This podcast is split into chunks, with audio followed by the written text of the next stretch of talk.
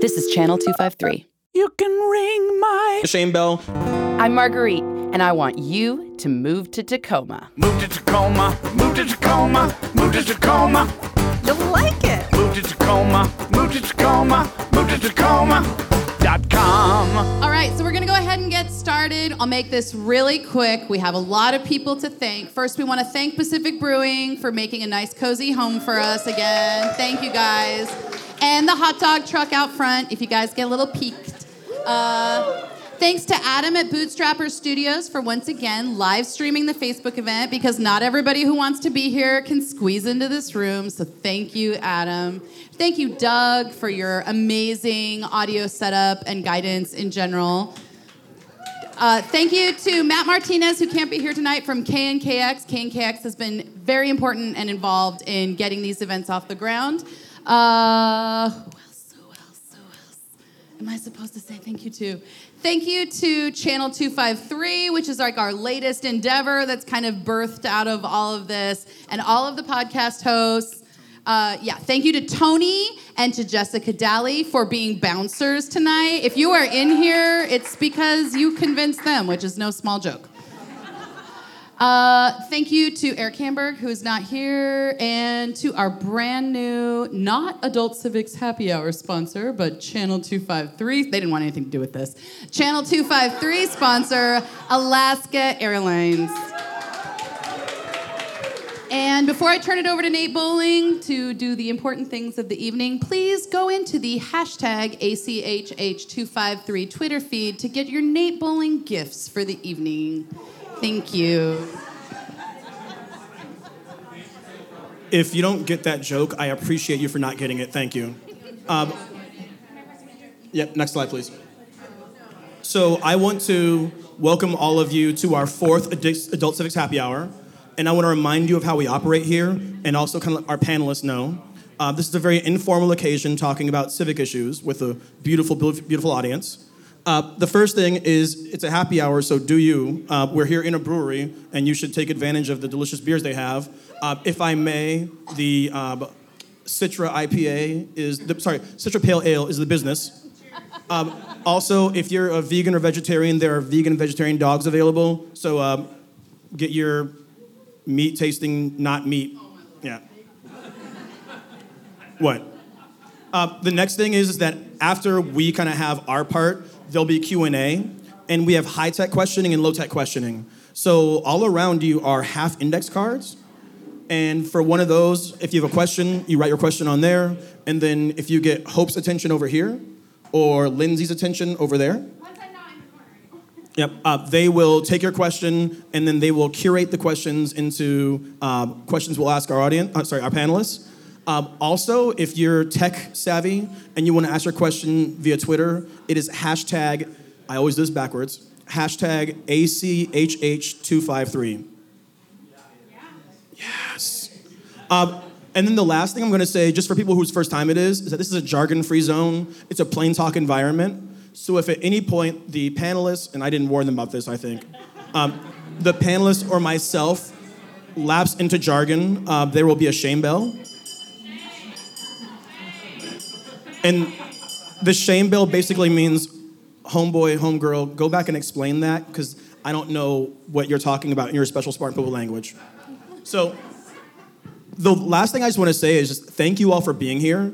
Um, every single one of you who's here right now and here online has a choice how you spend your Mondays. And given the political moment in our country and given the needs in our community, I think it's very important we be civically engaged. And I personally, as a government teacher, see this as an extension of my classroom. And so, welcome to room 306. All right. Except for beer. Yeah, room 306 with beer. So, enough from me now. I'd like to introduce my guests. Lindsay? So, we have with us the Public Information Officer for the Pierce County Sheriff Department, Ed Troyer. Thank you.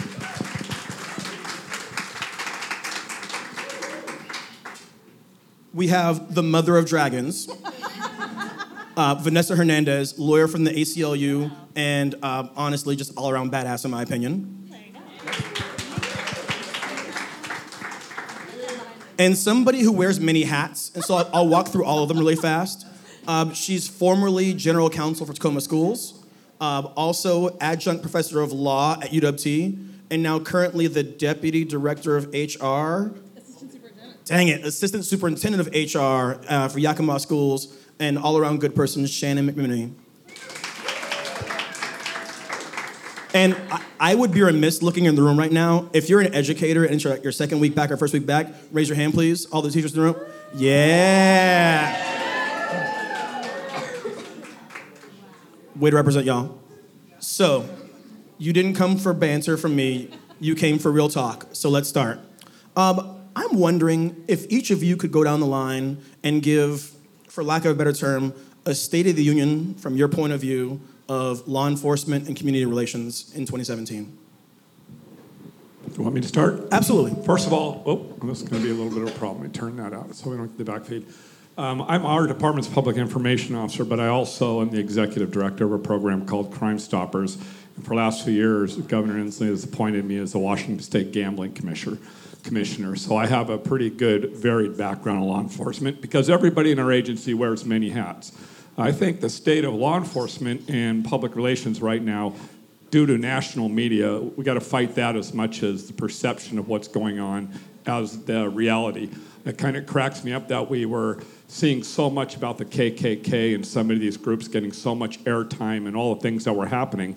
When you realize that there's only 500 of those people registered between Canada and America total, 500 people. So they're actually doing a great job of getting a lot of attention, bad attention. And they're doing uh, a good, you know, it's, it's like guerrilla warfare. If there's only five of you and you need to get attention or do something, you got to go out and do something big to get it. And unfortunately, they are successful at it. And so what that does, it puts a lot of people on the other side to appear to be combating the problem across the country, which we are not. Just like a lot of the issues that are facing uh, police nationally, we're very lucky to live here in Tacoma, Pierce County, and that we have started over the years ago. Um, our sheriff has been going to the Hilltop Action Group, the Black Coalition. We've been doing community policing and policing and neighborhood policing for the last 20 years. I teach classes in schools. I go talk to students. I go talk to teachers. And that's something that we were way ahead of everybody else from across the country. So I feel that from my point of view, a lot of the things that are going on around the country aren't happening here, but we do have some big issues, especially when it comes to mental health, people with mental health issues. You know what the second biggest uh, mental health institution is in Pierce County? The jail. Pierce County Jail. You know what would be the first if Western State wasn't in Pierce County? The jail. So that is not where we should be housing mentally ill people. We have that problem along with a lot of other things that we really need to work on, both as a community and in law enforcement, and not let the blur and the white noise get in the way of other people's problems. And Shannon, we'll go to you next, and then come to the come to Vanessa last. I think we're at a very challenging place in community relationship with law enforcement. And it really is a personal and local issue as well as a national issue. From my perspective, I think about it on the school side of really defining what role should law enforcement have in public schools, especially since there's been a big push over the last 20 years to have school resource officers in more and more schools. What role do they play? How do we keep separate the functions that a law enforcement officer should be doing in the role of a school resource officer versus administration and enforcing school district policy. And I feel like that's a big area where there's a breach in trust between our communities and even our school employees and our school districts and law enforcement. When that line gets blurred and we have law enforcement officers attempting to discipline students rather than address criminal issues. I think that there's also, uh, we're at a place in time where there are a lot of issues with respect to deciding how our Constitution is going to be applied to individuals' interactions with law enforcement. And you know, change in current Supreme Court makeup and the cases that are being considered are going to play out pretty significantly, I think, in the next two years. But also understanding that we're now at a national conversation about what the relationship between community and law enforcement should be, and if law enforcement is going to continue to con- the same traditional models, or if there's going to be a shift towards different models. So I think there's a lot of topics going on that make it a challenging discussion and a discussion that has a lot of civic implications no matter where you work and where you live. Just for the benefit of the audience, really fast, use the term school resource officer. What does that mean? In most school districts, it means a police officer who is employed by the county or the city, but physically works out of a school building or a school district. Here in Tacoma, the Tacoma Police Department has school resource officers at each of the comprehensive high schools and a sergeant who supervises them who is based out of Oakland High School. Uh, in my new town, I moved home to Yakima for family reasons, and trust me, going home after 22 years has been eye opening. Uh, eye opening. Um, a lot. Uh, we have a city of Yakima police officers at all of our high schools and all of our middle schools. And so the role of the school district employees who enforce who are called security monitors is very different in Eastern Washington than the role of the um, school security staff here in Tacoma and the folks that I worked with in Seattle before Tacoma. Vanessa? So, I think it's really important when we talk about law enforcement relationships in communities to look at systems. So, systematically across this country, we live in a country where one out of every three people um, can expect to be arrested in their lifetime, but if, which is a staggering and historically unprecedented number right? Two years ago if someone had asked me the question about and I, so i think not just about direct interactions with police i really think about our systems of mass incarceration.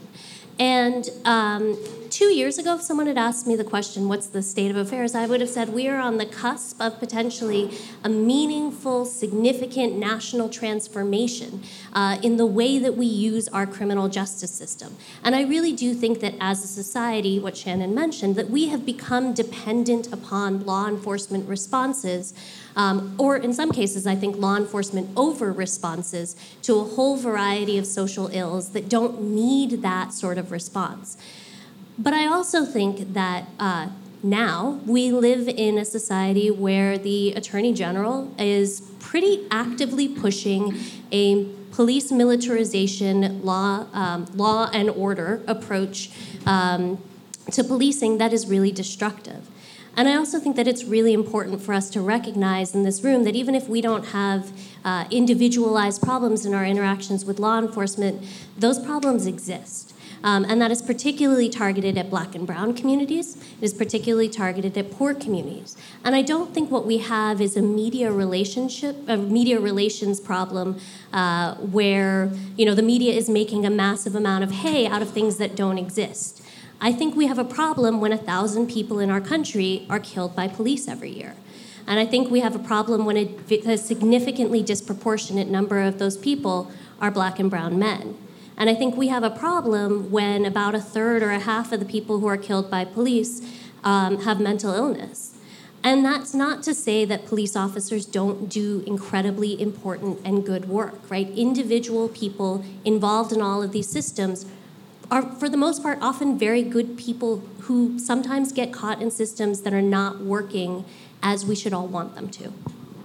So, go ahead, man. so, one of the things that, that occurs to me as you all are speaking is how similar law enforcement is to, to education, where I think that Tacoma Schools, on the whole, does a very good job educating the young people of the city of Tacoma but the kids who are not served by the system disproportionately um, are students of color and low income students. Uh, Ed, you talked about national events, and I think the national ed conversation doesn't always match what's happening here locally. And so I, I, just wonder what are the things locally that are happening that we should be aware of with law enforcement? Uh, obviously, positive things from your point of view. Uh, and the other thing I would ask is uh, kind of a two part question is it seems to me that there's a, a, a trust gap developing between some communities and law enforcement. How do we rebuild trust between, between communities? Well, first of all, when we talk about the national problem, we can look at it this way. People use a number that 50% of people are in jail for drugs, and the majority of them are people of color. Now, that may be true nationally and federally, but here in Pierce County, in the state of Washington, 7% of the people are in jail for drugs. The other 83 or 44% are violent criminals that are felons and are in jail for other reasons, not because of drugs. And those are the people we want in jail. We don't want people and drug users in jail. Our prosecutor standing right here, Mark Lindquist, and I brought him for my bodyguard because I knew I was going to get teamed up on him. but in all seriousness, our Pierce County Jail is not made to house felons for years. We have 27 people in our jail that should be in prison that are there for murder, standing and waiting for court. So you got to kind of look at the numbers, what's going on locally and nationally. Yeah, do we want the national problems to drift here? Absolutely not. Do we want that type of mentality in policing to come? No. When you talked about officers being disciplinaries at schools, in Pierce County, in the sheriff's department, if one of our guys ever got involved in anything like that, they would be in big trouble because not only is it against the law, it's a policy violation, a manual violation. So something's going on different with you guys than what we do in the school. We're there to stop kids from bringing weapons into school. We're there for the kids to feel safe. Two of our deputies this year, during the last high school graduation from two different schools, were asked by the students to give their graduation talk. So we do build very important relationships with kids and teachers. And a lot of our successes are the stories you have not heard about because we've averted big major problems taken guns from kids from their houses on the way to school and other issues like that. So is it a very viable function? Does it work? Yeah, but I guess there's always room for improvement. I'll be the first one to admit that. We are very good at learning from our mistakes. And if some of our guys are doing something bad, then we need to know. And to address your how do we do that? I think by working with the faith community, working with the students, working with educators, working with business, integrating the police officers that they see every day. It's an old thing called community policing, and it's something that we're trying to build on as we get the manpower to make sure. Because you know what? We're out. We want those people and those kids to come work for us. We want minorities. We want brown people, black people. We go out and specifically try and recruit them and we're doing a pretty good job of it but i don't want it to get to the point to where they don't want to work for law enforcement or be involved because of the stereotypical issues that may be out there vanessa go ahead um, so two things one is um, if i could ask that we not use the word felons to refer to people i, I know that that like that just hurts me, right? Because if they're convicted felons, I'm yeah, going to use the word convicted felons. people felons. who have been convicted of felonies. Um, to a lot of folks, Washington State is the number one incarcerator, it has a disproportionately high rate of incarceration for property offenses. So, yes, there are lots of folks who have committed felony offenses, but it's not necessarily all people who have committed violent offenses who are in prisons and jails.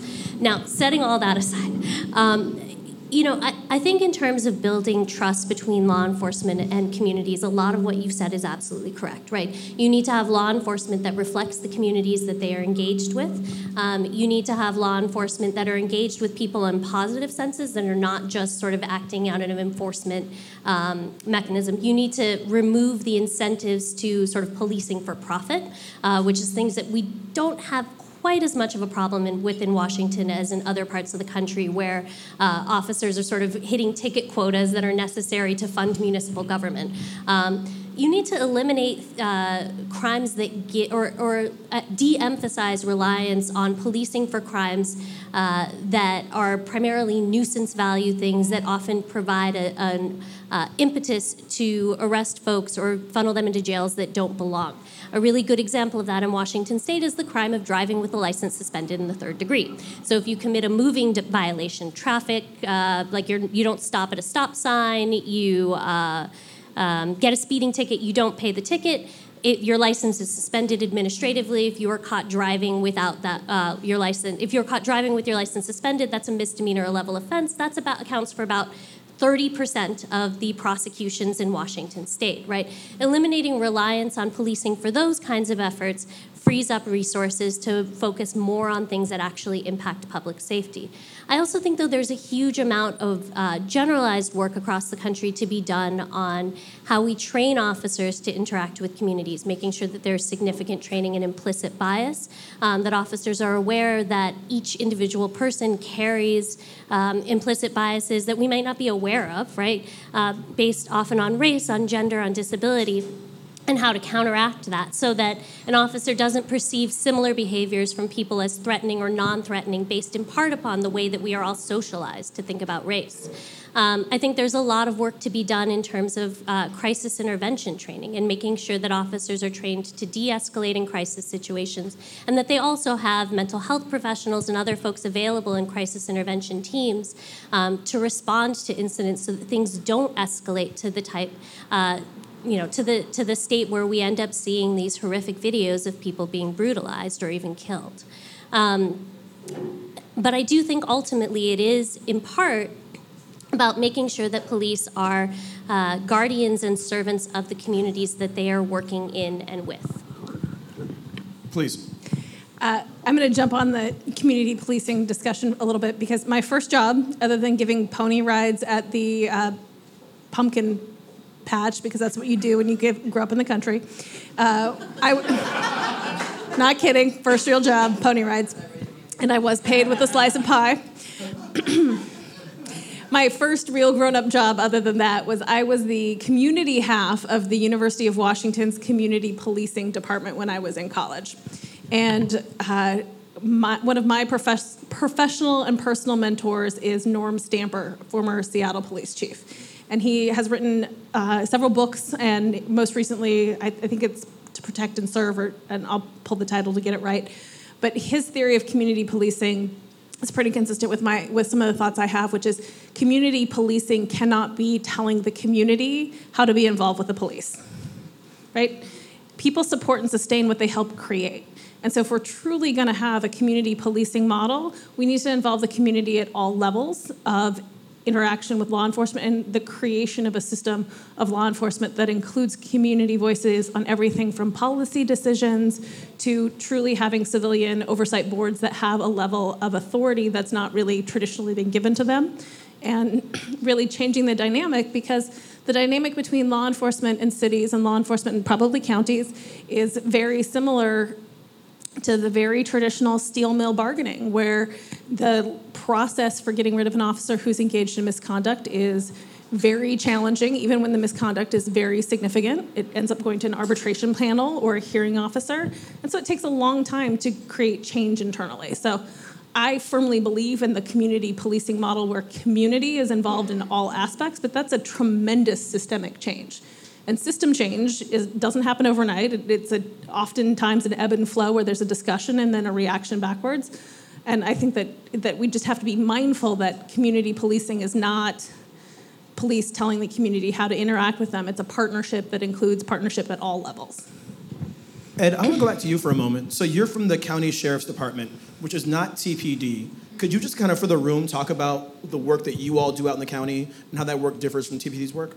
Well, Tacoma is obviously going to be more of an urban setting, and we would like to think of ourselves as a more rural setting. But we do have half a million people, and you know, you combine every police agency in Pierce County, all 23 of them, and we're bigger than all of them combined, including Tacoma, as far as manpower, as many people we, that, how we have on the streets, the citizens, amount of citizens, and the geographic land, lakes, mountain. That's all our guys. Right now, I have. Uh, 12 of our guys back. All our boat drivers, Swiftwater people are back in uh, Florida doing rescues. We sent them a few days ago on military aircraft, and they're back there for a quick in and quick out. They'll spend 10 days in tents doing that work because our people are trained to do swiftwater rescue, mountain rescue, water rescue. We have the divers, we have the original meth lab team that started. We used to have 350 meth labs a year in Pierce County. And when we got the team together and put resources on that, now we may get about a dozen tops.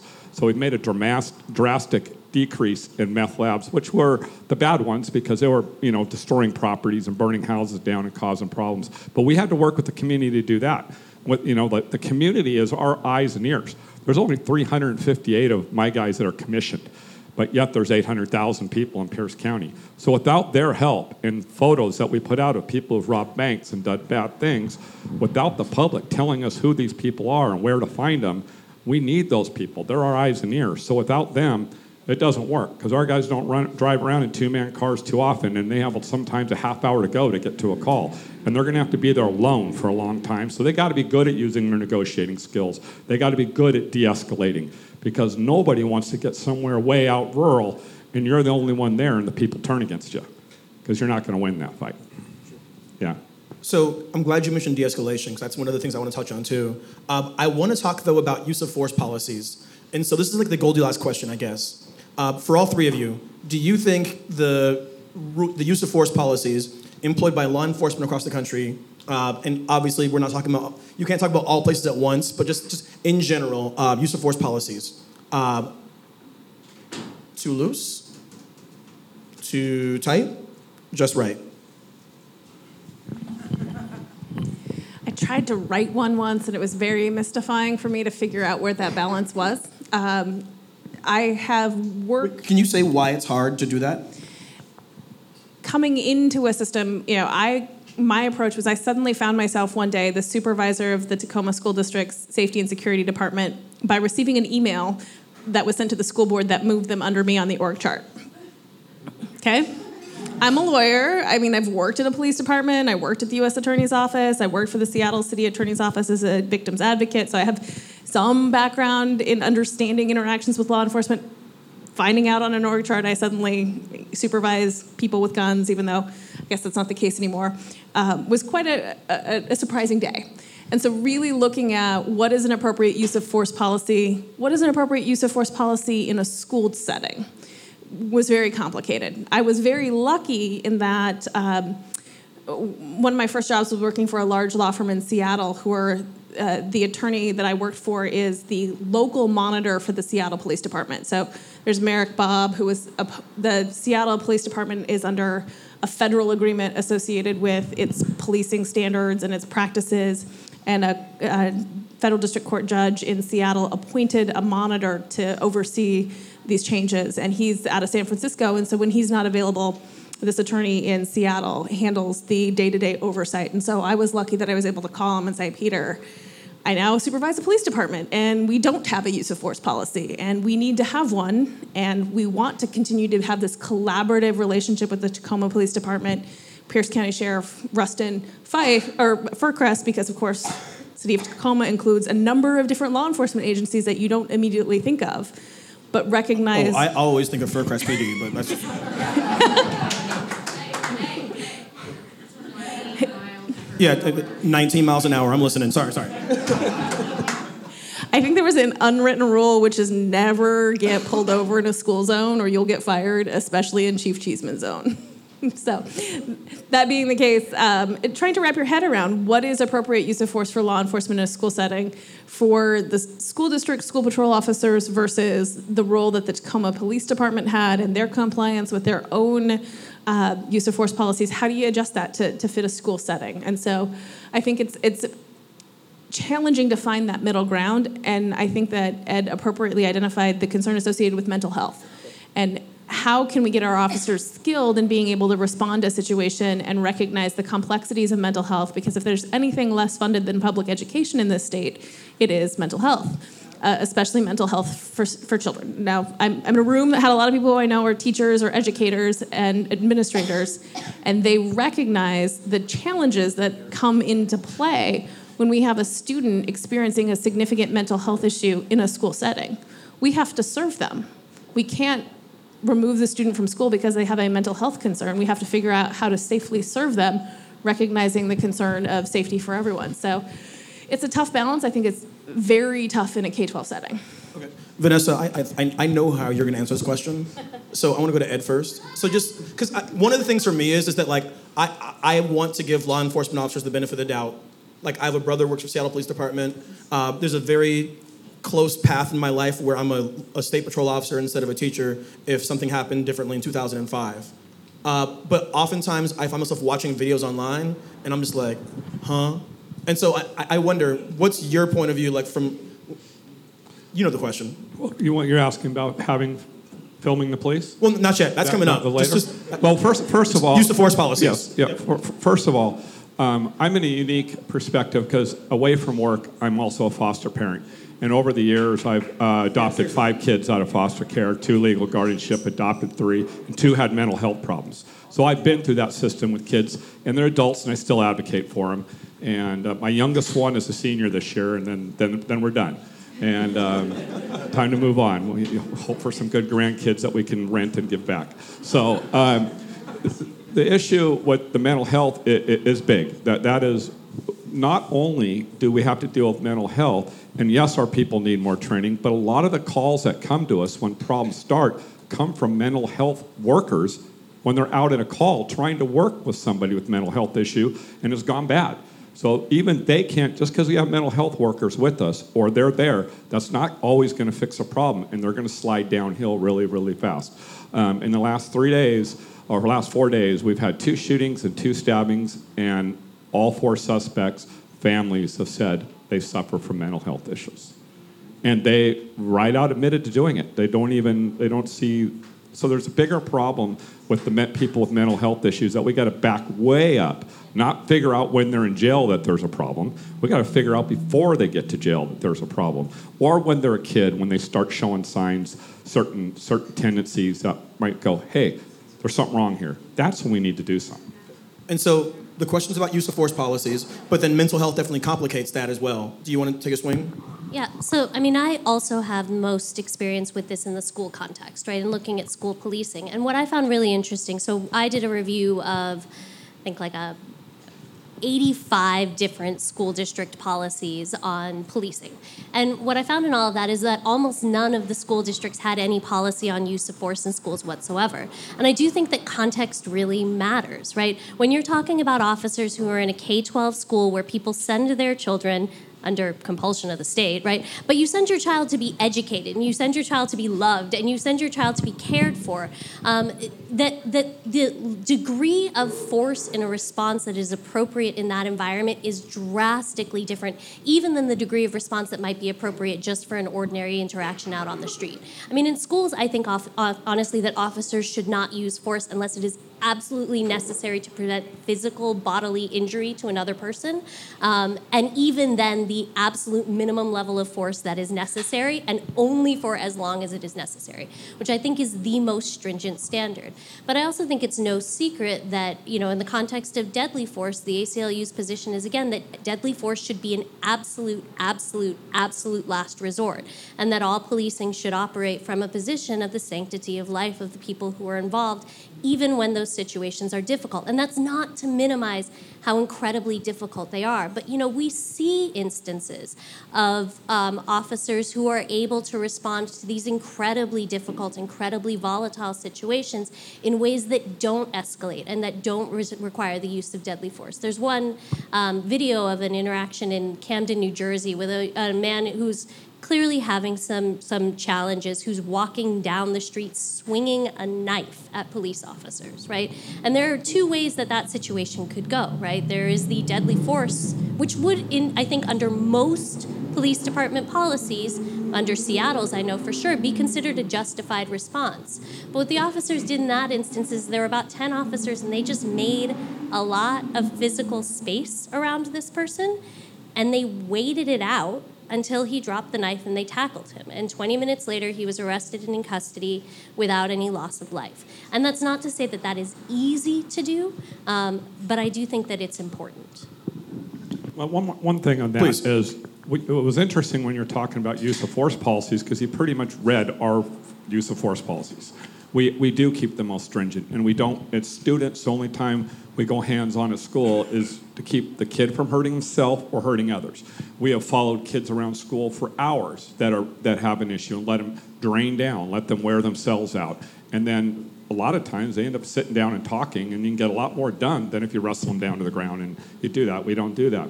And also, on our use of force policies, we were one of the first departments, which now turns out, of course, the officers weren't happy about this, but every time you used force, even if there was an arrest, if it was just an arm bar, you had to forcefully handcuff somebody, you have to write a use of force report. Hmm. And our department documents every single use of force report. And then we have a board review them.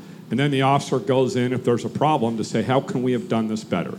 What can we have done maybe next time this step in between step A and C? What could we have done to B? So we learn from our mistakes. We do write use of force reports.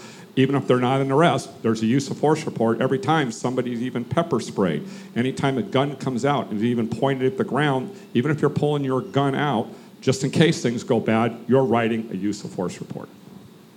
I know you want to jump in really Okay. fast. Uh, Vanessa, is that common throughout the state, the use of force reports?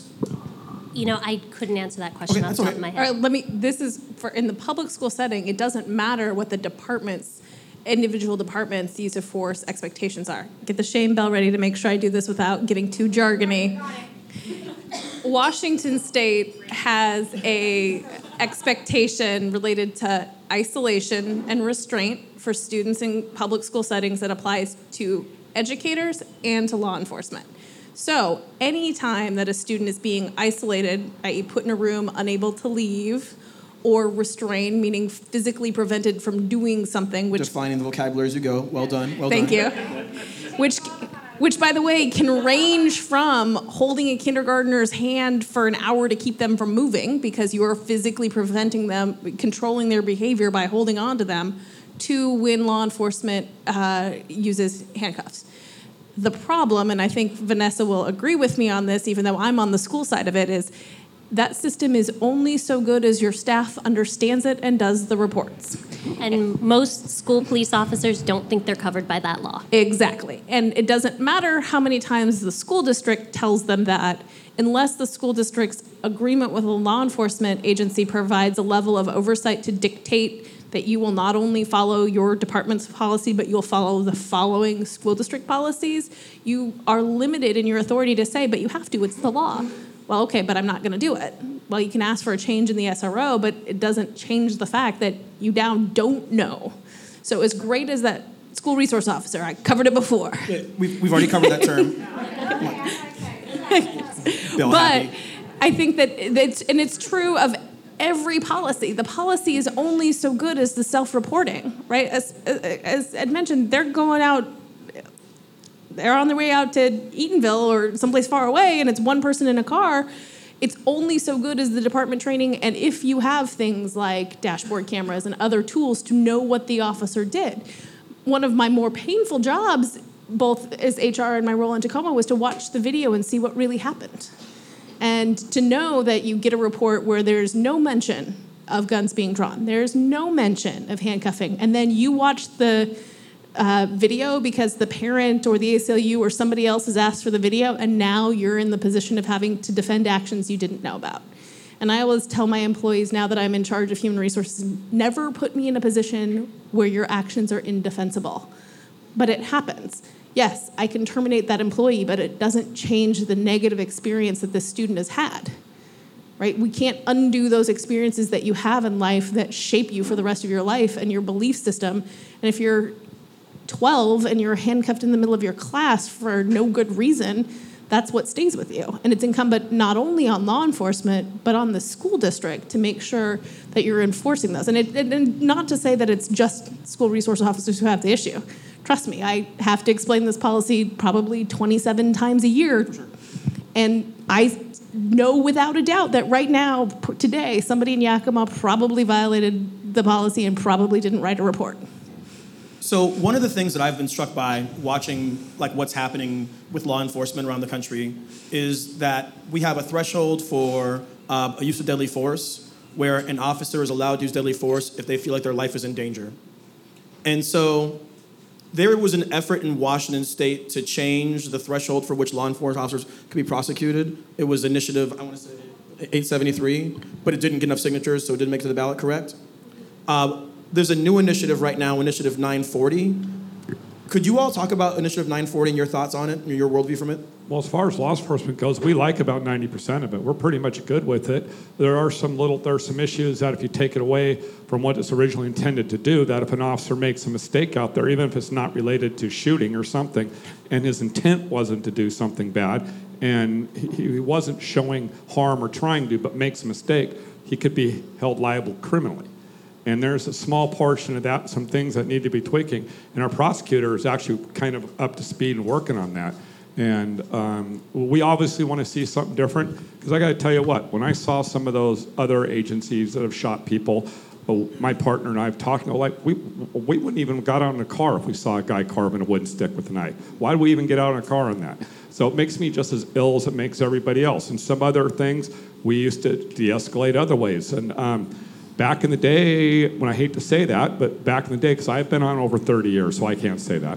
Um, but back when I was in patrol, we never took guns out at knife people with knives. We worked Western State Hospital. We found people that shoplift knives all the time. We'd come up with another plan. The best one was just let them wear themselves out. And you know, they don't come running at you like a horror movie, then that changes something different. But over the years of having people armed with knives and upset, that's never happened. But if you can let them wear themselves out, wear themselves out. Does something need to be changed as far as the law goes to hold people accountable? That um, what is the term? Malice? That's the one that they're thing, and there's no malice there. Yeah, a lot, most law enforcement officers, our department, our sheriff has a PhD from Yale, and we call him the smartest sheriff in all America. And he's a very esoteric writing, and he writes a lot on this, and he believes it should be changed, but it should be something that's changed that works for everyone. Can, can I just point a privilege really fast? Somewhere in your answer, you talked about a shooting in Seattle, and I just want to say that you're probably the first law enforcement officer I've ever sat with who's ever said anything obviously truthful, but also like negative about other people's practice. And that honesty, I appreciate. Thank you. Well, there's a few more I can talk about. I've cringed, but I won't. I still have three years left. Invite me back in two years. Well, I No, have I'm to kidding. say, Yeah. I, actually happened to witness that because my my office was immediately outside of uh, where that shooting occurred, and we were in the car on our way to do a deposition, and so we were the second row back from that stops from that intersection. And I have always really thought about that, even though it's very different than my context with law enforcement and public schools. When it comes to that standard, in most every other context, the legal standard that we're held responsible to is what would a reasonable person be expected to do in the circumstances. What's reasonably, and in the school world, our standard is are we doing what we can to keep our students safe from reasonably foreseeable harm? And so when you get into the things like actual malice, meaning intent to do wrong or intent to do harm, it's a really high standard. But when we're talking about criminal prosecution, then you have to get beyond the even higher standard of beyond a reasonable doubt. And I will admit, I have totally stolen Prosecutor Lindquist's uh, description of beyond a reasonable doubt because he generously stopped into a class Nate and I were teaching and gave a great example of what that means. And when you balance it out and you're thinking about criminal prosecutions, meeting the standard of beyond a reasonable doubt is really hard. So I don't think we need to worry about overzealous prosecution of law enforcement because if a case is not going to meet that standard or beyond a reasonable doubt, there's already a stopgap there. But then there's the question of do you have to truly want to kill somebody to have to be charged versus being completely reckless in the legal sense of of you should be held responsible for your actions because you or I as citizens would be held responsible for our actions if we engaged in a reckless manner and we're not entrusted to keep the p- public safe. Vanessa.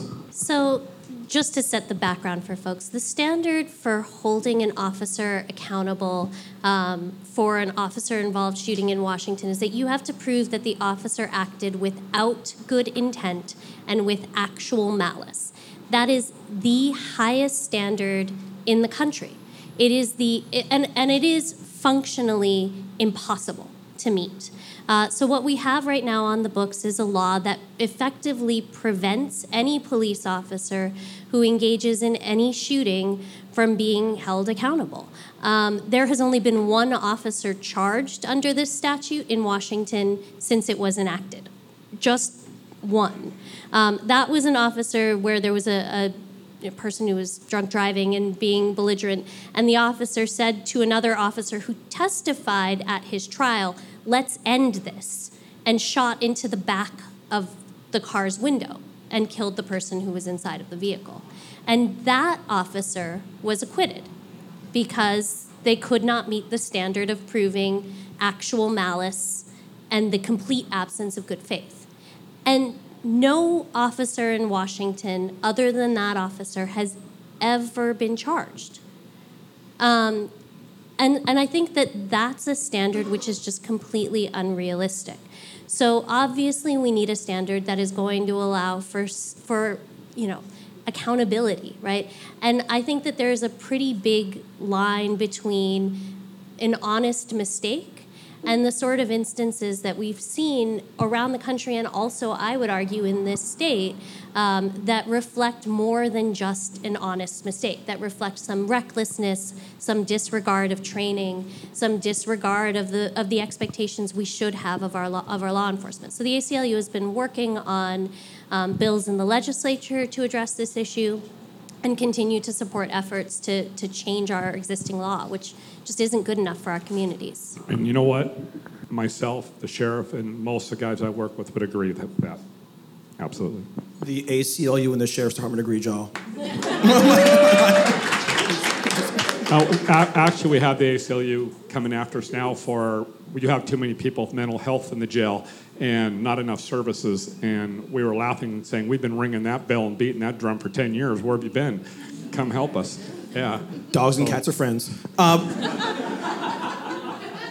Ed, this is a question for you, and it's Pierce County Sheriff specific, but if you know Tacoma, feel free to go there as well.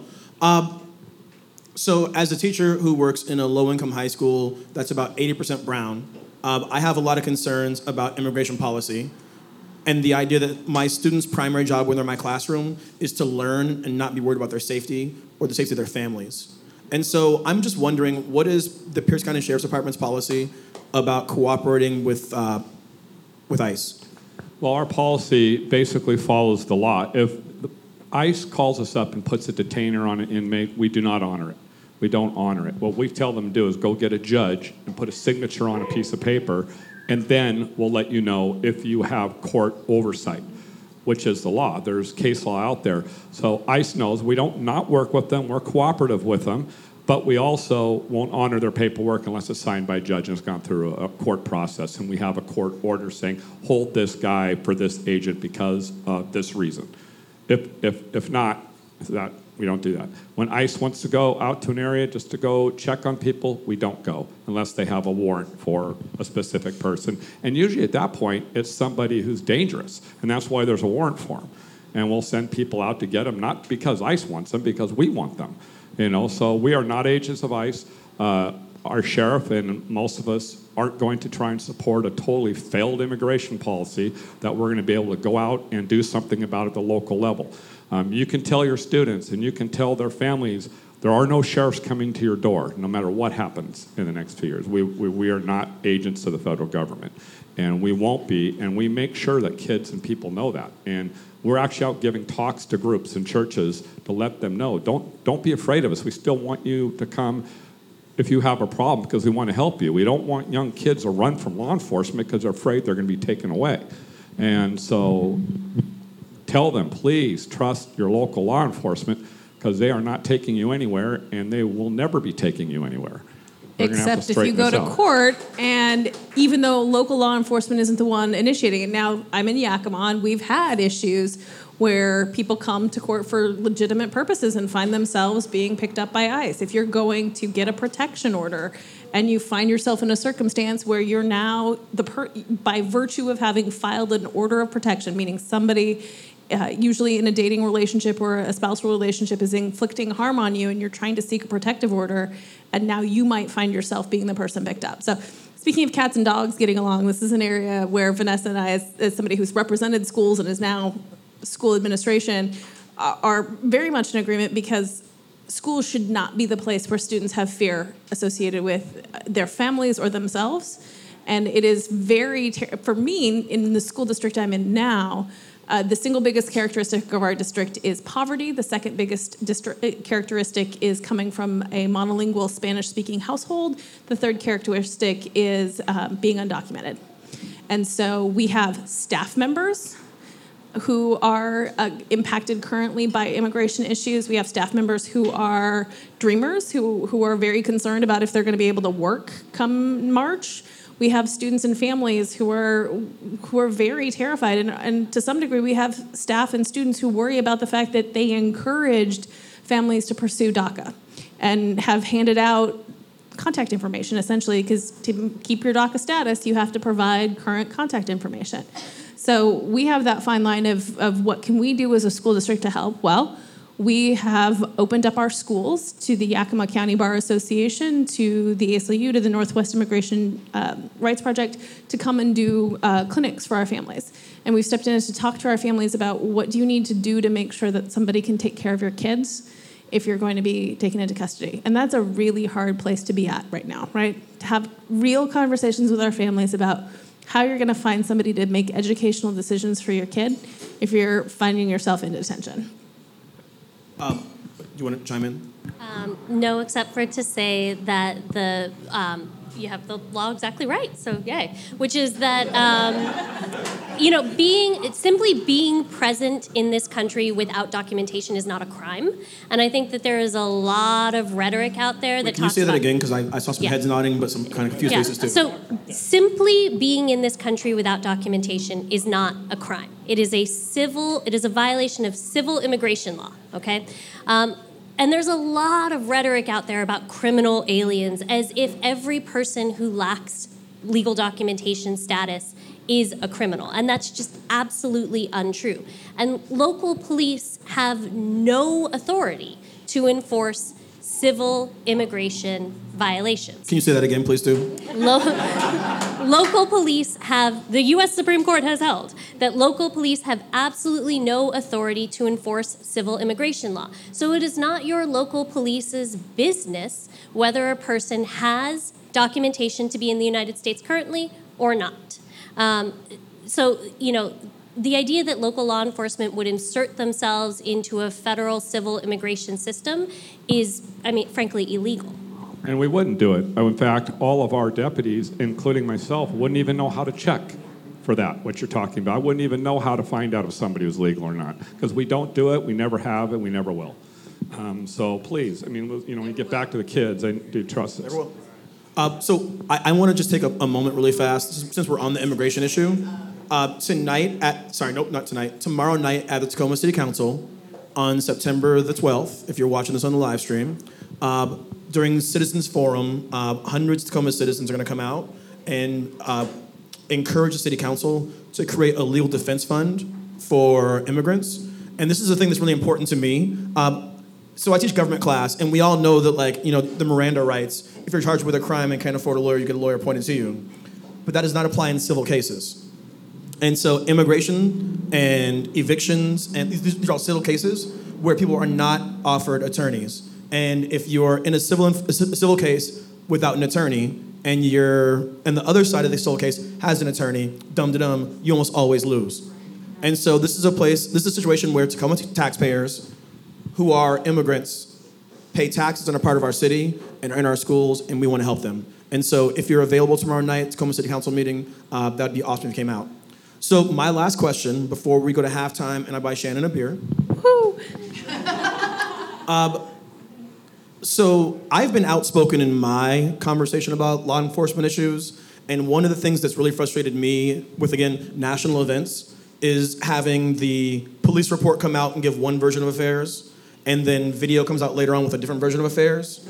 And because of that, I've just been compelled that when I see people having encounters with law enforcement, if I have the time, and sometimes if I don't have the time, I just stop and I pull the car over and I film. And so many people in this room actually, I think, watched a live stream of me um, filming somebody at a, in a Home Depot parking lot. And I was approached by several uh, do-gooder ne'er-do-wells who were trying to explain the law to me. And so I'm wondering if we can kind of do it this way. Can you explain the law about filming police? And can you explain if somebody insists on filming the police, what best practices you'd like to abide by? You first. So, in a public space, you have an absolute right to record police, um, so long as your filming is not obstructing the exercise of law enforcement duties. So, if you are like sticking your camera up in the middle of an arrest, that is probably obstruction, and you do not have an absolute right to do that. But standing back at a respectful distance um, and filming the encounter is completely legal. You also don't have to be completely silent in that. Simply uh, opining about how you feel the law enforcement situation is going is not itself obstruction. Obstruction in Washington requires some uh, additional level of action, unlike in other places. So you can feel free, if you want to do that, to voice your opinion about what is going on. Again, so long as you are not inciting other people to like break in. I love to opine. I love to That's opine. true. So, so you can opine. Um, Tis a fine line to opine and not find yourself in the back of a patrol car. Uh, yeah. Continue, no, sorry. but, but there are cases on this in one. I mean, there isn't. I can I can tell you the story of an actual case of a, which went up to the Washington State Supreme Court of a young man who was watching law enforcement arrest his sister, was shouting about ten feet away. Very loud stream of pretty constant profanity, um, and was arrested for obstruction of justice, charged and convicted. And the Washington State Supreme Court said, "Look, that's not obstruction." Um, and if you watch the oral argument, there's a nice sort of you know minute-long soliloquy by Justice Gonzalez about why did you even charge this case in the first place. Um, so in a public space, you have an absolute right to record law enforcement, and nothing, and, and they are not allowed to demand that you stop, to seize your cell phone as a response, um, or to punish you in any way because of that. Again, so long as you are not obstructing. Now, in a private space, if, for example, I'm going to put a little footnote there, unless you're at the border. Then it gets more complicated. More complicated, but not. yeah, so the border does get a little bit more complicated. Now, public spaces of Home Depot parking lot. Well, yeah. So let's. well, border between here and there. Um, private spaces are different, right? So a private property owner has the right to prevent you from filming on their property. So if you are, for example, inside the Home Depot and the Home Depot people come and say, "Put away your cell phone. We don't want you filming in here." That's a different question. And they can remove you from the store premises if you refuse to comply with the property owner's objectives.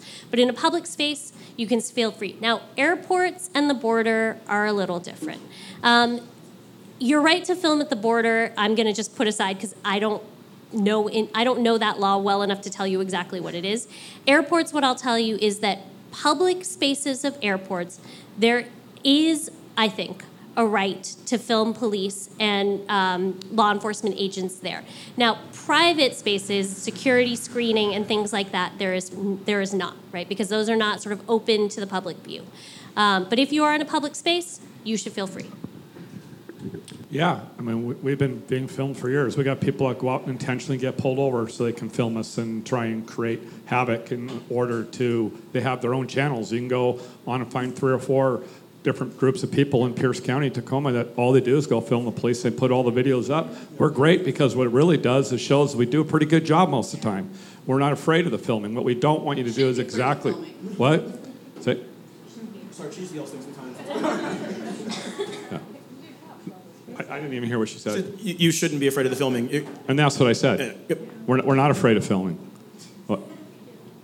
Did I say something different? No, no, you're good. You're good. Keep going. Anyways, we haven't been for years. We haven't been for years. It's, it's, not a, it's, it's not an issue. What we don't want you to do is get in the way and become the street lawyer and put the f- camera right in the face and start getting in between people because we got to get the situation controlled. Then, if you don't like what you saw at that situation and you have the film, feel free to call, make a complaint, bring it in, and deal with it then. But don't deal with something you're not liking right on the spot because then you're going to get yourself inserted. Somebody might get hurt, and then you got some issues of your own and everything else that goes on after that because something went bad. And just just stay out of the way and film. Not a problem. Can I just clarify one thing really fast? Public space, private space. So I'm in my vehicle, and because of the legislature, I have my phone mounted on my car, on my dashboard. My car, if I'm pulled over, I'm okay if I take my phone and tilt it this way and record the encounter. Yes. Okay. Yeah, that's that is your that is your space and you're in control of it. Okay. And also, the the statutes associated with protection of private communications, you can always consent to your own recording, and op- 98% of the time, the person you're interacting with these days is also being recorded. So that's why you get that question when you talk to law enforcement. Is- well, is- at least where I am. Sorry. Remember, I've moved now, so where I am now, I can And- tell and you you know, because my another- gorgeous white privilege got me out of a traffic ticket this week, and I got the asked the question of, uh, you know, I'm do you consent to being recorded? So. Just one, i- is Washington State a one-party consent? is a two party consent state, which Okay. means, because I'm not going to give Nate the shame bell, that all participants to a private conversation, and there's very specific distinctions about what private and public conversations are. All parties to a private con- uh, conversation have to consent to being recorded. and then Ed, you want to say something? I also wanted to say that if you are in a private spot like a Home Depot and you're filming us, we're not going to be the ones to tell you to stop. That's going to be the store, and we're not going to go ask the store to tell you to stop. But if the store has an issue with it, they have an issue with it. But we're not going to be the one to try and get you to stop because we're just trying to take, we're just, now with the guys that are coming up, they're just so used to it, they probably wouldn't even know that they couldn't be filmed in a private location until the private location told them. So, And then the other thing I'll say about the, the two party consent privacy law is that police officers, in the course of performing their public duties, have no expectation of privacy. So you don't need to ask the officer for their consent to film them. Right? Um, they, if they are performing their official duties, they don't have an expectation that it is somehow going to be off the grid. So we're going to take a break, and we're going to come back and take questions for about 20 minutes. And there's a ton of questions over there. Okay. that, I'm taking a nap. Um, so now's your opportunity to refill your beer. Um, also, one more time, thanks to Pacific Brewing because you're closed on Mondays. You open for us. We appreciate that. Right, so five to seven minute break. Go. so, we're going to start back up, and there is a lively set of questions coming across on Twitter, as you Twitterers are wont to do. And there are also some questions that are coming over um, from the index cards from my left. And so at this point, I'm going to hand the microphone to Lindsay, and she's going to take this away. Take all the power. Okay, so as um, the panelists were talking and you guys were tweeting, Hope and I were kind of collecting.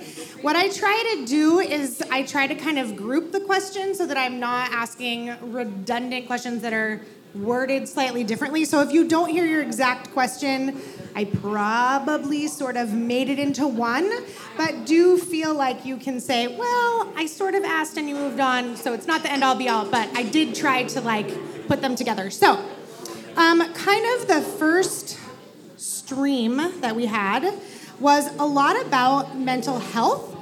And we had quite a few questions about just the idea that if the Pierce County Sheriff's Office has identified that mental health is a huge issue in the community, so are they getting training? So it's kind of two part. A, what training are our officers getting themselves, and what advocacy are they doing around that? So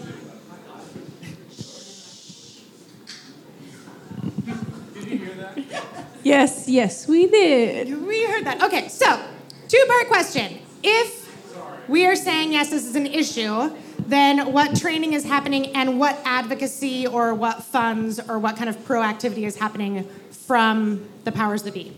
Well, we are getting training. Our people are getting training on it, and we're also in the process of including on our budget to have mental health professionals on call to ride with officers when they know we're going to that type of call. And if we get to the call and it's an issue, to have a team of mental health people to come out and do that.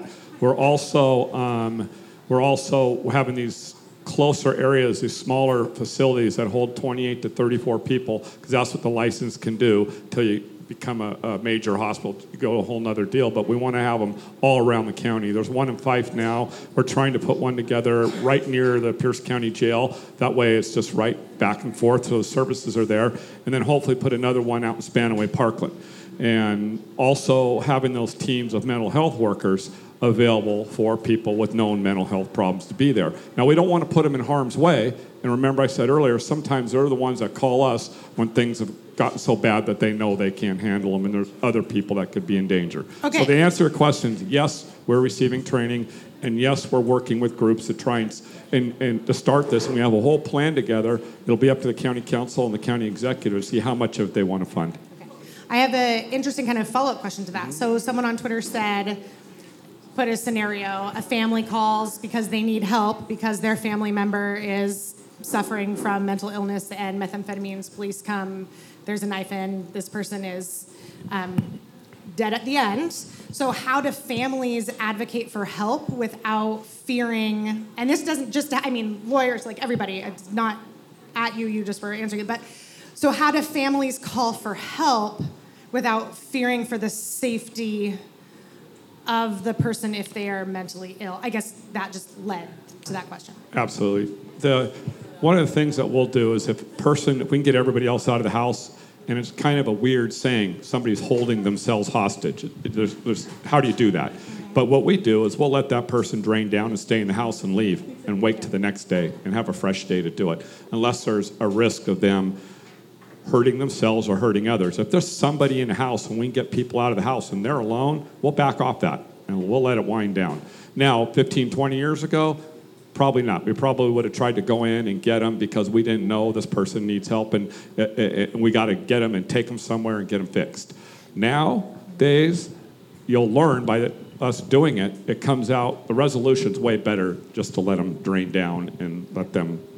A lot of times they just fall asleep. We'll send a robot in; they'll be on the couch asleep. We'll so, let them sleep. So the advice is call for help and remove yourself and everyone else from the situation. Correct. Is that it? Like, uh, uh, are, Yeah, well, if- are there yeah, things if- we can say to if you're, officers if you're, when call, we're if you're, calling? if you're calling for help and you want the officers to come, there's obviously some sort of danger there, Right. so don't keep yourself in danger. Um, we'll get there and evaluate the situation. They're always different, and it's going to be great if we have, if we're able to find out. A lot of times they're going to say to us, "He's been in um, seven treatments seven times, and here's his doctor." Okay, how do we get a hold of him? You know, let- let's go that route, but let, we'll, let's try a different route before it gets to that point. So provide as much information as you can about the situation and try to get everyone else. Keep a, to keep a list with medications, doctors' names, phone numbers, resources that you've been using, because when we get to that point that that's happened, we'll always hear from the families, this is the fifth time this has happened in a year. Well, why are we here? Why isn't that person getting help somewhere before this happened? Is what we advocate. Okay. Um, another large strain of questions, thank you, is a lot about community building. So um, there's questions kind of like if we don't walk the beat anymore, how do we create that feeling in our neighborhoods? Um, hang on, I'm gonna keep going. Um, and there's ones about um, how do we build community and how do we make that systematic change? So, how do we get the police department involved in communities? How do we create policy for the environment that we want? Um, uh, one saying that the King County Sheriff's Office had made incredible changes to make sure that its department is able to serve diverse communities. So, what is Pierce County doing? So, both what is um, policing like and being rooted in that community and de escalation, and what can the community and the rest of us do to kind of build that? So, that's for everybody. First and foremost, elect officials who care about the topic. The control of vote. The appropriation is not coming from law enforcement as far as their ability to generate the funds to dedicate to specific efforts. It's not going to come from law enforcement to change the way they do business. It's going to come from the county council, from the city uh, council, ultimately from the legislature. So, big picture, how do you change how law enforcement interacts with community? You have to have the right people in place who want to make a change and then start talking about what the policy looks like collaboratively. I'm going to say it again people support and sustain things they help create. So it can't be the police telling communities how to engage in community policing. How do you know? You come to places like this, you talk to the candidates, you see what they care about. I'm going to steal from somebody, show me what your budget is, and you'll show me what your priorities are. Yeah, I, I would just say. Does so- that answer the how do we Right. know question? Like, Well, think about Pierce County, right? The answer is not Pam Roach. well, no, no, but like, Yeah. we- like there's there's there's a, s- there's a, there's local elections going on that we've been talking about in these happy hours, kind of ongoing, and I think it's really important in these conversations to ask elected officials like what are their or aspiring electeds, what are their points of view? And like, I'm reminded that one of our elected officials was asked a question about Black Lives Matter and police issues, and then began like a 10 minute response that began with his son in law being a, pl- a law enforcement officer and never really in- answering the question. And like, that's, that's the work. I'd also say, like, you can look at platforms on mass incarceration and police accountability, and, and you don't even have to ask where do you stand on the generalized issue, right? March through the platforms. Um, Campaign Zero, which is an outgrowth of um, a lot of Black Lives Matter folks, has a really intensely detailed thoroughly researched policy platform on police accountability. The ACLU's Campaign for Smart Justice has a thoroughly, and it, it encompasses not just sort of how do you respond to law enforcement force, but everything from um, bail reform at the front end to um, you know, mental health systems to access to healthcare and all of these things that feed into these general systems. So actually, you know, march folks through those platforms. How do you, st- where do you stand on civil asset forfeiture, right? Those kinds of really particular questions are hard for electeds to not answer. Um, and to tell you, oh. Civil asset forfeiture? I knew I was gonna fall on this, man. Like, law school jargons you out. Hey, I I know what it means. I, I promise that you've never learned to not like. Hold on, let me define that term for you. Civil asset forfeiture um, is a process that does not happen much in Washington, but does happen massive amounts in other parts of the country, where essentially, if a law enforcement officer suspects that any property may have been involved in any criminal enterprise, they can just take it and then you the property owner have to prove beyond a you know to some incredibly high standard why you deserve to get it back.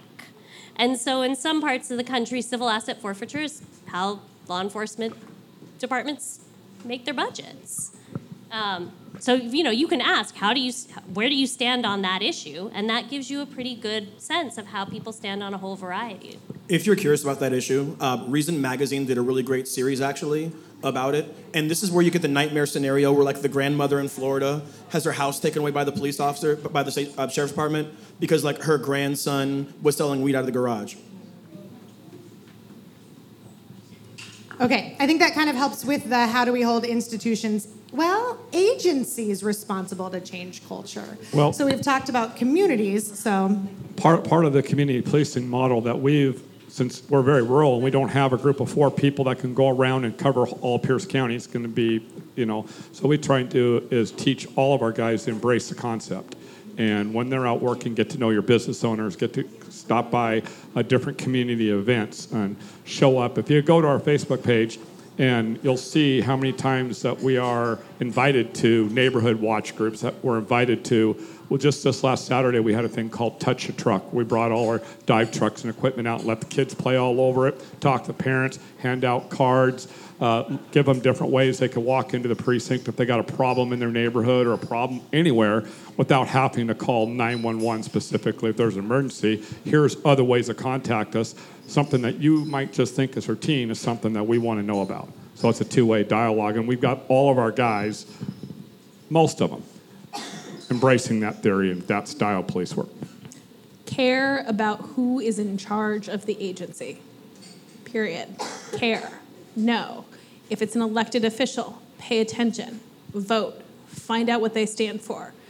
Don't just assume the race for sheriff, the race for prosecutor are not important races that you need to be voting in. And if you're thinking about city law enforcement, think about the fact that it's the city council who hires the city manager and who, who the city manager is responsible for the police chief. Know who these people are, care.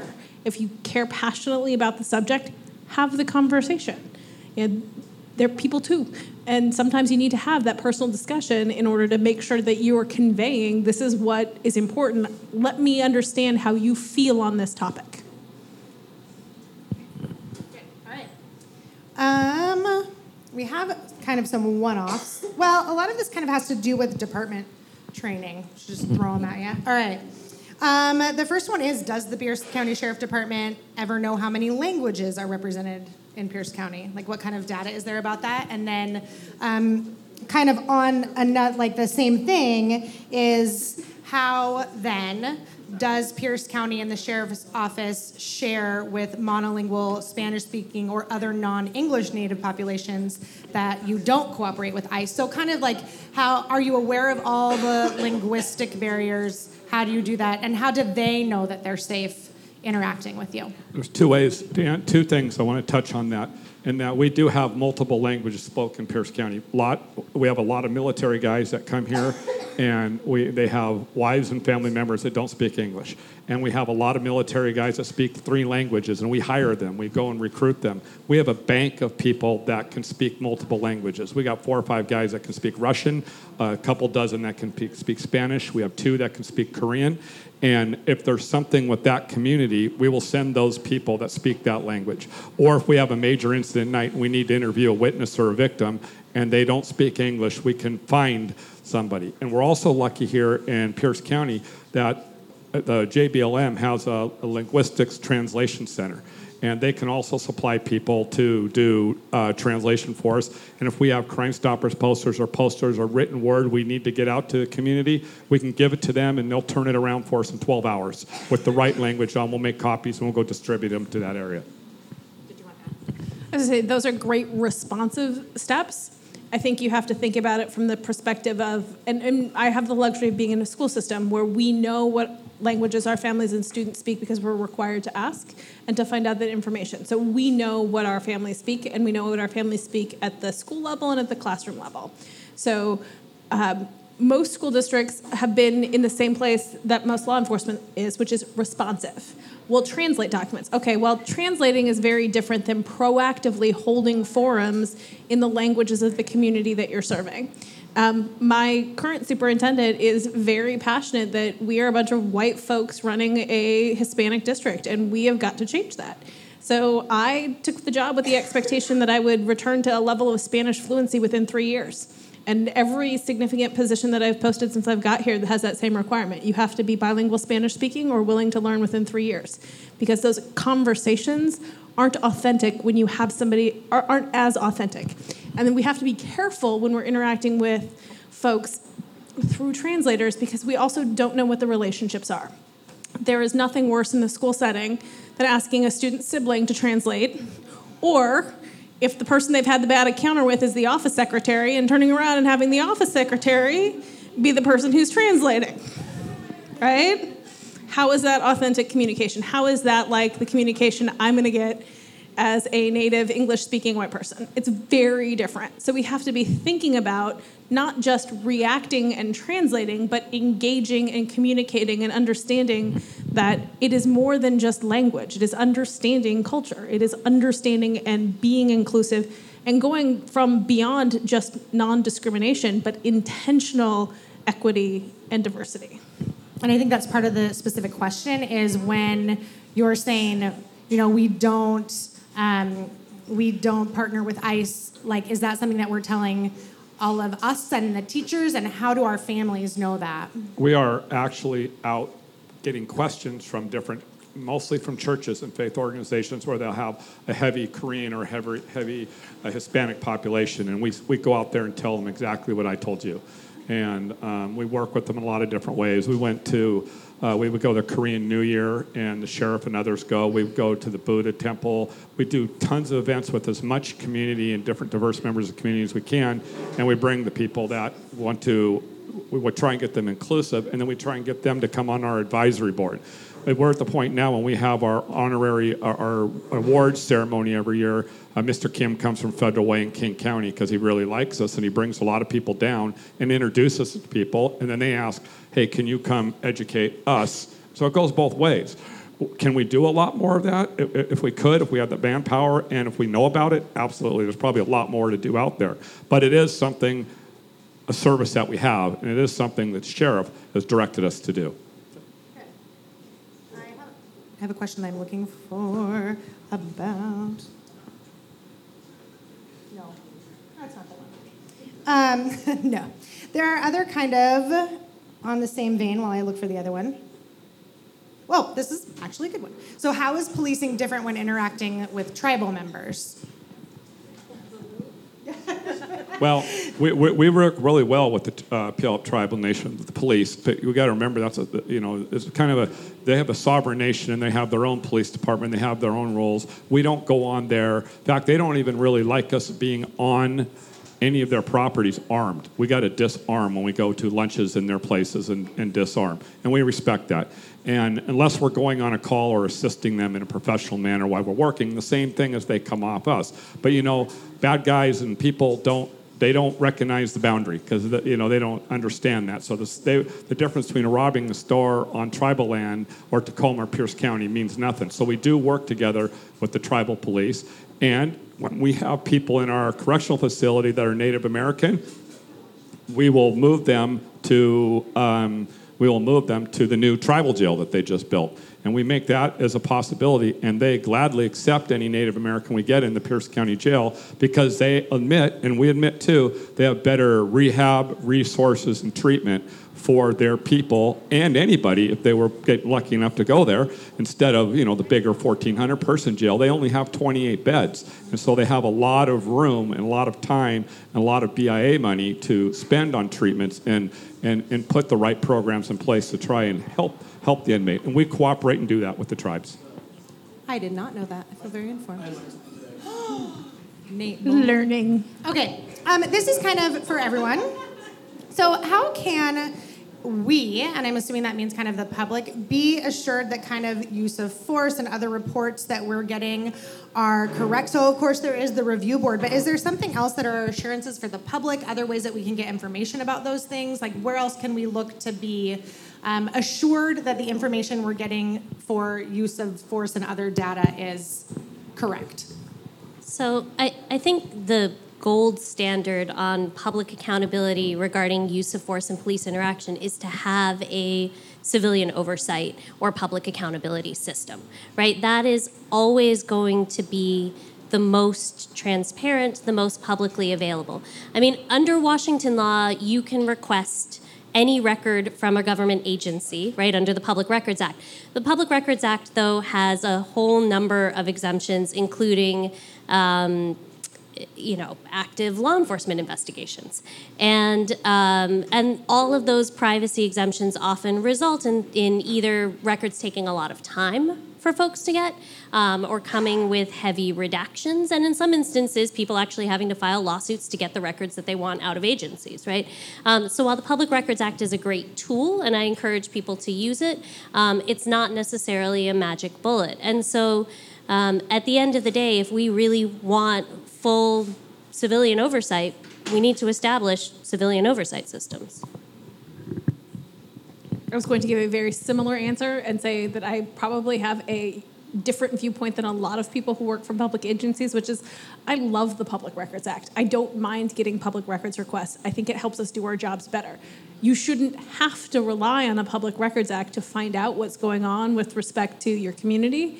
Um, but also, really, truly, if you're not yet in a circumstance where there is civilian oversight, which is not where we are, take advantage of the ability to do that. Be patient. Argue back. We have a public records division now. It's interesting, as 15 years ago, when I first started this job, I did the public disclosure records along with the media and everything. We all wore multiple hats, but now we have three people their full-time job is to do PDR, public records disclosure requests. We have uh, two of them are civilians, and one's an officer, and it takes three people full-time to keep up with how many requests we give because we send them out. On that same side, though, as we loosen up the public records, we also got to stop the abuses. Because, for instance, we had somebody that requested every single female's name that was in the Pierce County Jail and their home address and everything and he sent them all a letter inviting them to join him in Nas- National Masturbation Day. And said, we all know who this guy is in law enforcement, but he costs us so much time and money, just like people that say, I want every copy of this, and they're hoping for you to fail. So, absolutely, do we want to be upfront with the records? But we also don't want the abuses out there and I'm going to say that guy sent me a pornographic birthday card once, but it doesn't mean that I don't believe in the Public Records Act. So, there you go. The same guy did? Uh, one yeah, but, thing. yeah, but the in, but the inmates, the female inmates in the Pierce County Jail shouldn't have to suffer Sure. that. One thing I would just add for anybody, and what I tell my students is this: if you ever have an adverse encounter with law enforcement, like record, annotate your story immediately, but then wait two weeks to file the report, because So there's an interesting series in the Washington Post about police officers who are who are fired and then rehired after arbitration. Uh, the offense where officers lose their jobs most often is lying. And so if you have an adverse encounter with a law enforcement officer, like immediately record your your records of the event, right? But then wait two weeks to turn in the actual report because at that point the officer's version of the story has been established as well. And so if the officer used force and didn't disclose it, that's a lie on the record. Our records are all automatic, and we type in our reports, and everything's within 48 hours, can't be changed. So within 48 hours, you have to have your report in, or prosecutor's office is knocking on your door, and your sergeant's telling you, get your butt over there and write it.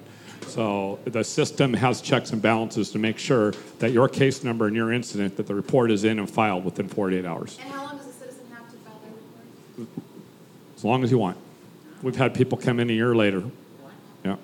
So I have kind of a follow up, which has to do with filming. So filming part of reporting. So is there training for Pierce County officers about citizens filming? So you're saying they won't tell you to stop, but like where does that come from? There's not training. It's just We- We have different types of trainings. I mean, that's not a five-day training thing to tell people Right. to let you film. but, we, but that's part of a two-hour block and updated stuff. Where we just write a memorandum and tell people the law says this. Our legal advice says they are allowed to film. You will not do A, B, and C. And here's the rules, and here's how our department's going to handle it, and you will do this.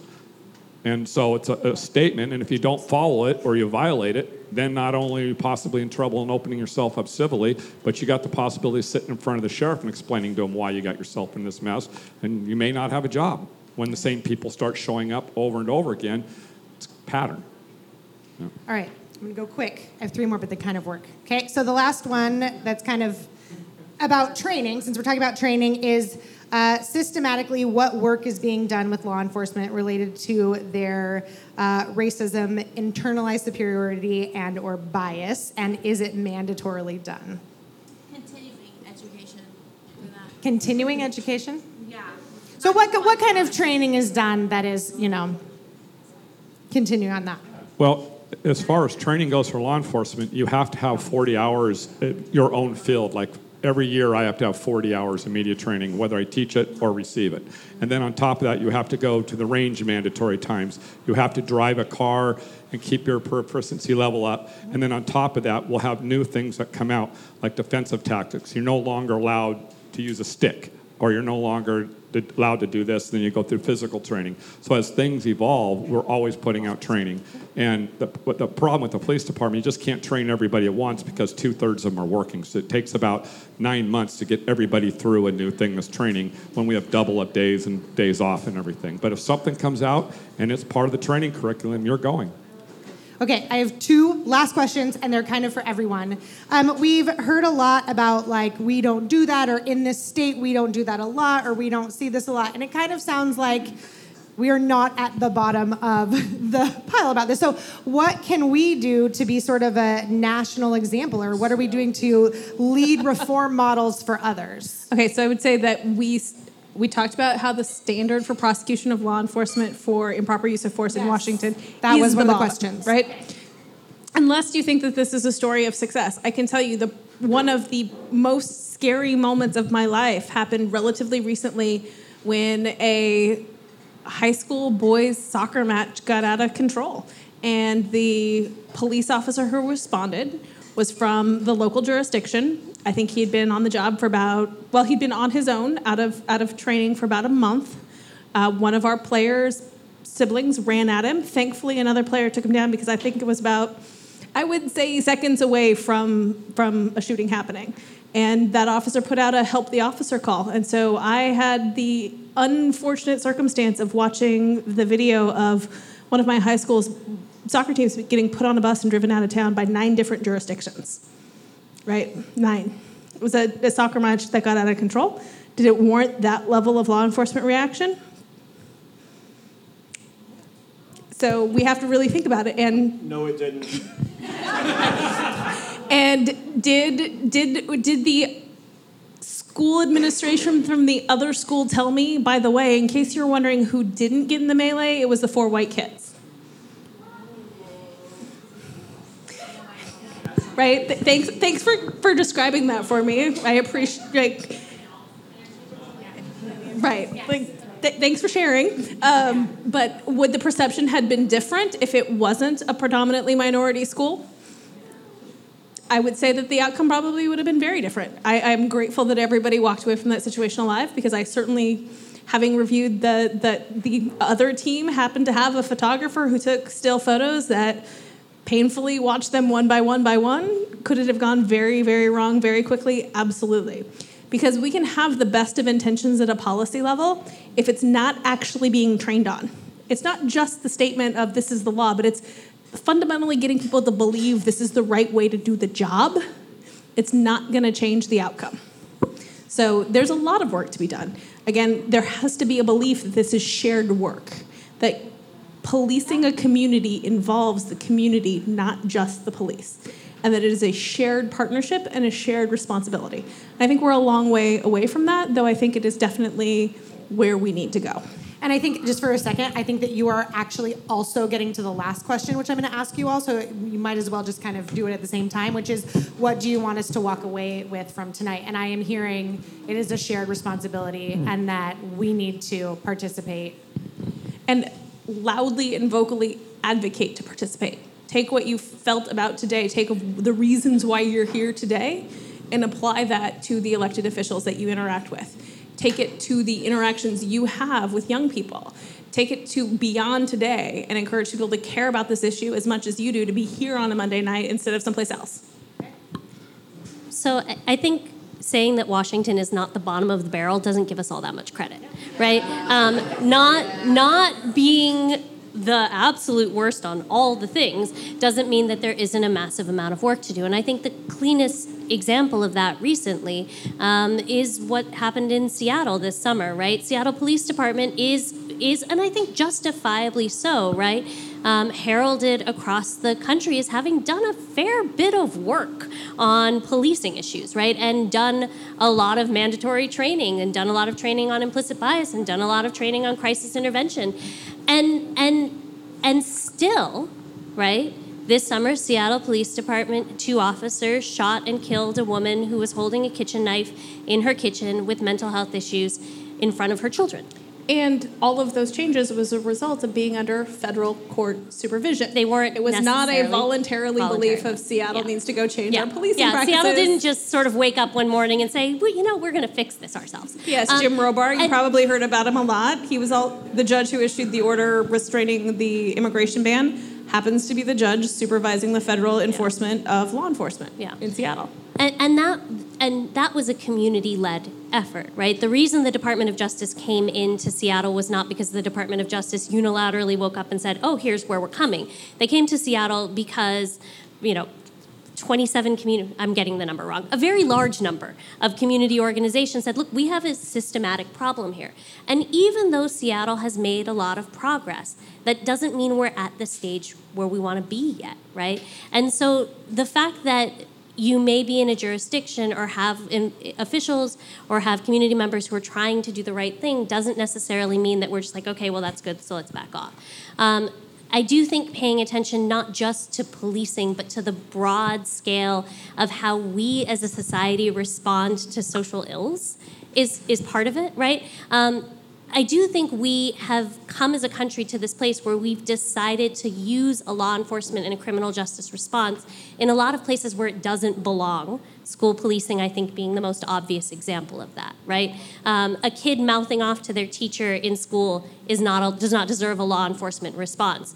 An autistic child who is pacing the hallways and won't go back to their classroom does not deserve a law enforcement response folks who are mentally ill and who are having crisis situations don't necessarily need a law enforcement response as the sole or primary response.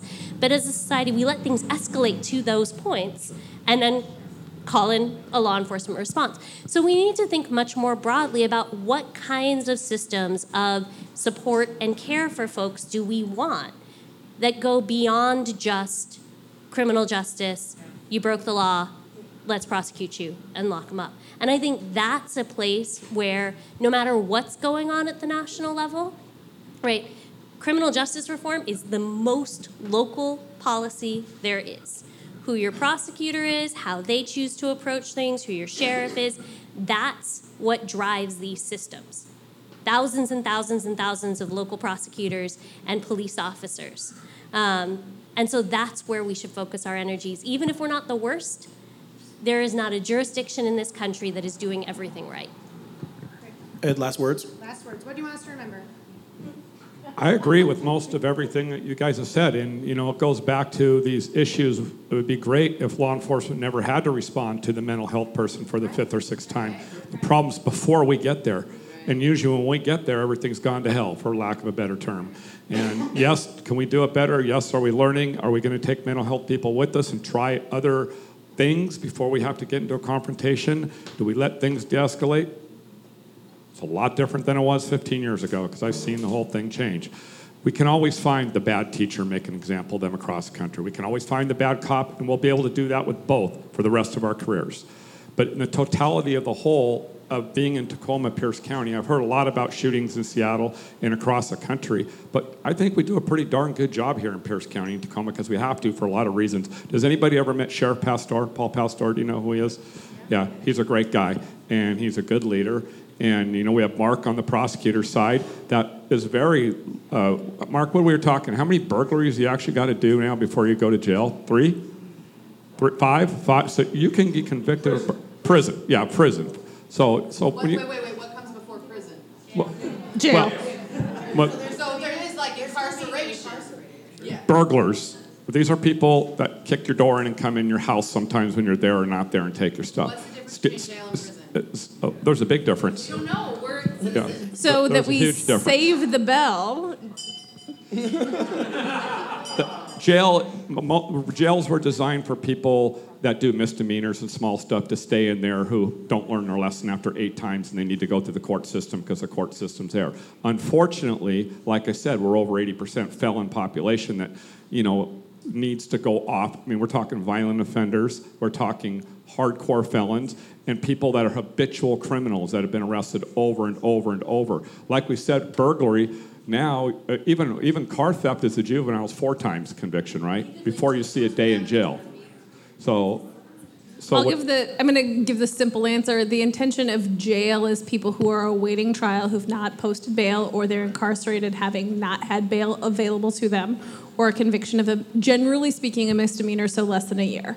Prison is intended for people who've been convicted and are intending to have a longer sentence. For the integrity of the Twitter feed, it would be amazing if someone could source that in Tacoma and Pierce County, 80% We just- of the we- people we- in our jails are violent.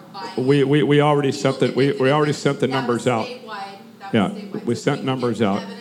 We can even that would be useful. sure. I mean, 'cause we're just Absol- throwing that into the feed absolutely. yeah. Yeah, well, you know, and, and now I don't put out numbers I can't back up, and I don't talk about things I can't. just for the And absolutely for the integrity of the Twitter feed too. But you know what? I also like to know where that soccer game was played. I thought you guys, do you guys go to Columbia or something? I mean, that, I've never- Sunnyside, oh. Washington, my friends. Sunnyside, Washington. I, I was confused. I was like, I was like, if something like that happened around here, I'd hope we would have heard about it. But it's not, okay. But I really All right. like, what do you want the citizens to remember? Remember that. Uh, remember all some of the programs that we do have that you didn't realize that we had, and please make sure kids, if they're in trouble or in peril, still go to police for help. I'm going to throw in don't let Nate, the prosecutor, and Ed Troyer be the only people in this room who've ever interacted with Paul Pastor. Say that again. Don't let the four of us be the only people who've ever interacted with the Pierce County Sheriff. He's an elected official. He is, we're- we Engage have an with open him, door. Interact with him. Know who he is. Know what he supports. You have an opportunity to have the same, you know, conversations that you can have that we're having here today with him. You know, we have the elected county prosecutor in the room. Have those conversations. It should not be the lawyer, the national, the, the teacher of the year, and the county prosecutor, and an employee of the sheriff's office who's interacted with the Who prosecutor. is the Paul Pastor of City of Tacoma? We don't have an we don't have an elected sheriff. We have a hired, appointed Chief Ramsdell. That person didn't want to come tonight or was not invited or? I called. I don't want to talk about this on camera, but oh, thanks, Marguerite. Um, speaking of, speaking of, I just want to say thank you to all three for coming out tonight. Let's give our panel round of applause.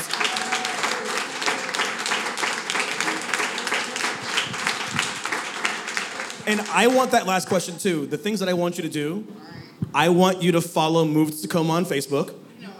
I want you to subscribe to all the Channel 253 podcasts because I'm going to have Vanessa on the Nerd Farmer podcast very soon. It, long story short, she was actually supposed to be the first guest, but had to cancel, and we've been chasing each other for about 15 episodes now, so we'll get you on. Um, and then the last thing I want you to do is come out for October Happy Hour.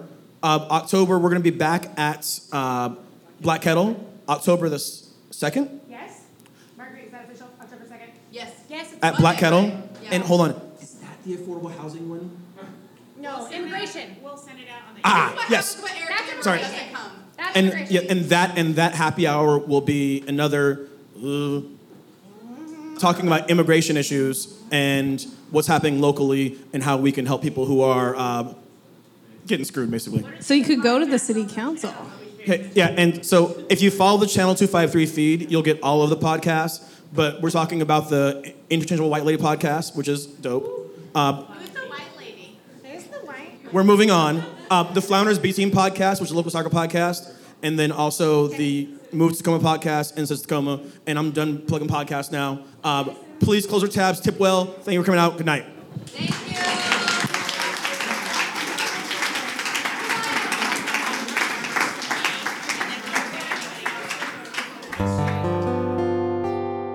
Want to learn more about life in Tacoma? Visit movetotacoma.com. Move to Tacoma.com. This is Channel 253.